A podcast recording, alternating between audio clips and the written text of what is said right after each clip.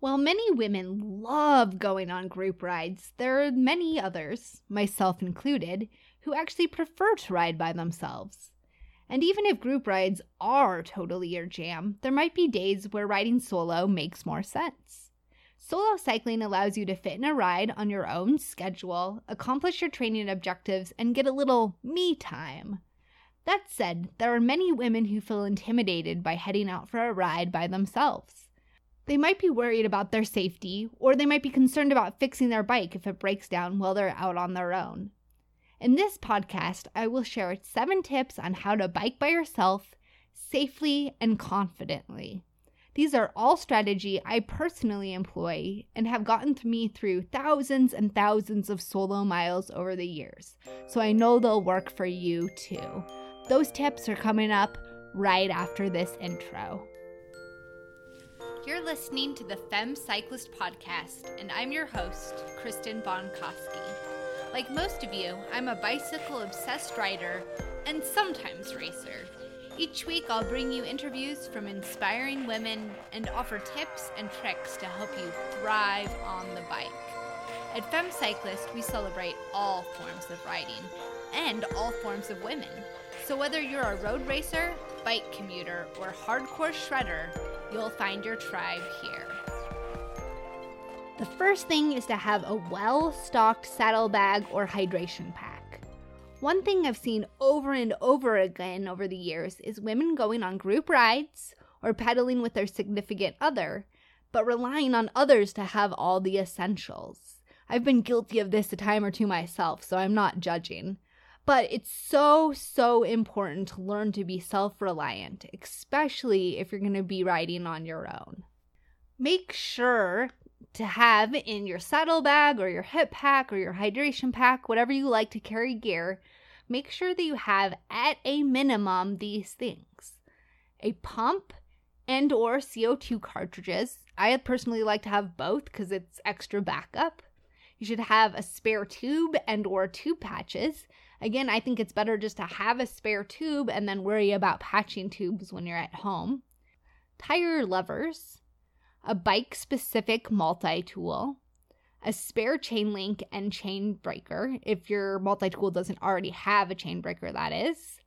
And also some spare calories. I like putting Clif Shot Bloks or a gel in my bag, and those should not be your primary calories, just emergency ones in case you're ever out by yourself and you bonk. It will get you home safely. For rides in more remote areas, you should also have additional items, and I have written a post of 13 things you should take on every backcountry ride. I will include a link to that in the show notes, but those are just additional items that you should have when you're riding in rural areas or out in the mountains all by yourself and include things like an emergency blanket and just other items that will help you stay safe if you're by yourself. And then finally, in terms of physical safety, you might also want to carry a whistle and or pepper spray. I personally don't carry either, but if you want to be really truly safe and you're worried about your physical safety, then those are great things to take along as well. The next things you should make sure that you have along with you are cash and a fully charged cell phone. These might seem like common sense, but common sense, and I have found, is not always common practice. Make sure your cell phone has a fully charged battery before you leave the house. You don't want it to die halfway through your ride. And by having a fully cell charged cell phone, you'll always be able to call for help or navigate your way home if you get lost. I also think it's a great idea to carry some cash or a credit card. You never know when you might need to pay an entry fee somewhere or grab a snack from a convenience store. Uh, you might need to buy a spare tube off of a fellow rider, or even if you end up with some kind of mechanical, you could always limp your way to a local bike shop and get their help if you have money to pay them. There are very few problems I've found that you can't get out of with a cell phone and a little bit of money. The next tip is possibly the very most important one if you're biking by yourself, and that is learn how to fix your darn bike, ladies.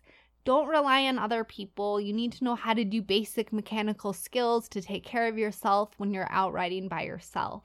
Carrying a pump and tube isn't going to help you if you don't know how to change a flat tire. Take time before you go out and ride by yourself to learn how to fix basic mechanical issues. And these should include things like changing a flat tire, reattaching a slipped chain, repairing a broken chain. That's where that chain breaker and quick link come into play. And also know how to use a multi tool to th- do things like tightening bolts and raising and lowering your saddle. None of these things are too challenging. They're all things that you are capable of, no matter how mechanically inclined or disinclined you are. I am not the most mechanical person, and I've learned how to do all of these things. Um, you can learn skills by watching YouTube videos. You could ask a friend who already knows how to come over and teach you, give her a beer in exchange for helping teach you some mechanical skills. Or you could try taking a local clinic for women.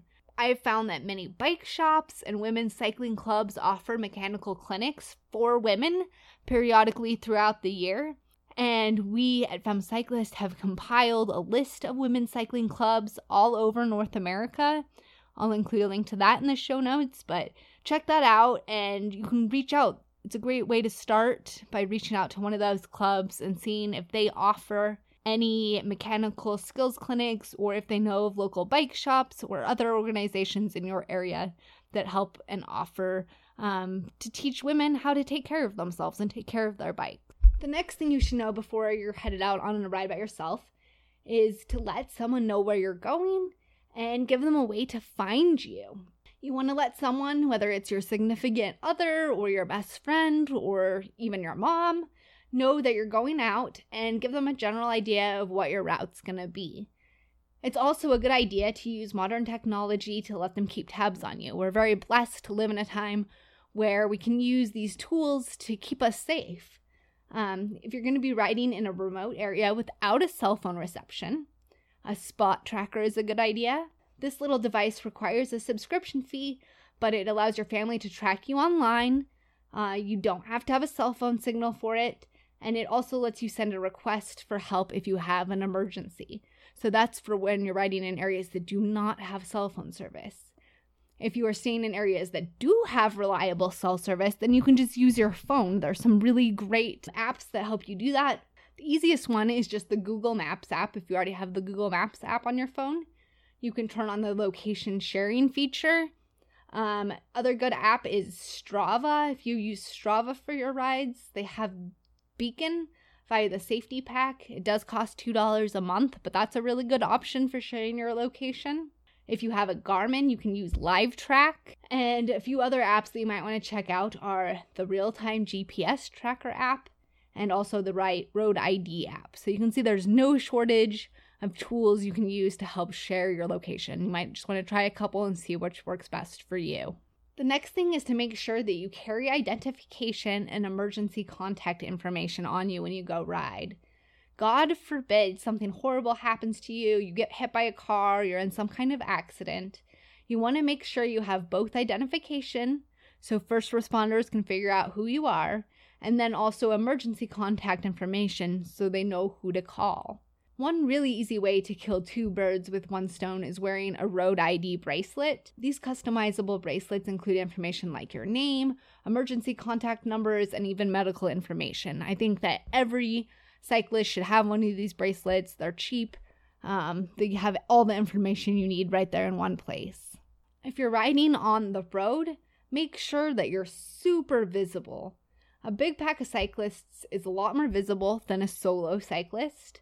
Um, that doesn't mean that riding in big groups doesn't have risks. It still can. There's still plenty of incidents where drivers hit groups of cyclists, but nonetheless, riding by yourself, you are just less visible and your visibility is more important. You need to spend more time on it.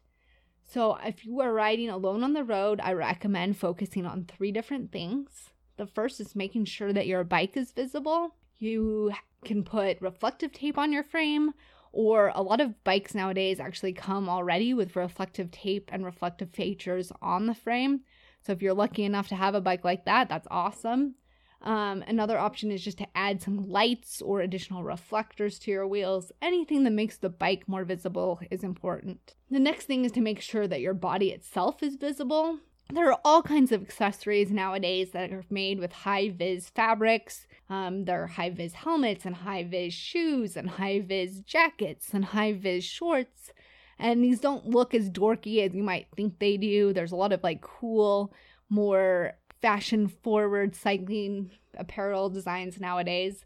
So go ahead and check some of those out. The third thing, and this is particularly important when you're riding in the dark or during hours just after sunrise or at dusk, is to make sure that you're wearing lights on your bike. These are so helpful for getting cars to see you. If you want even more tips on this topic, go ahead and check out our podcast episode on riding in the dark. My last tip is for you if you are riding off road or mountain biking you want to think about how popular the trail is that you're going to be using. The more populated it is, the more likely you'll be able to get help if needed. I had a friend who actually crashed and got knocked unconscious when she was riding by herself on her mountain bike. And luckily, she was in a fairly populated area where, not long after she crashed, a hiker came upon her and was able to call 911 and get her help. Had she been out all by herself, who knows how long she would have laid there before someone found her. So, I personally like to choose trails that are more popular, that have more traffic on them when I'm riding by myself. So I'm not out there all by myself, even though I might be riding alone. Uh, there are still plenty of women who like to go bikepacking on their own into the backcountry on their own, and I don't think there's anything wrong with that. But if you are concerned about your personal safety, and it's keeping you from riding alone, then think about how you can mitigate some of those risks and start out by riding in more heavily populated areas. I hope those tips helped you, and if you have a great idea that I didn't include here on tips for riding alone, please head on over to our website.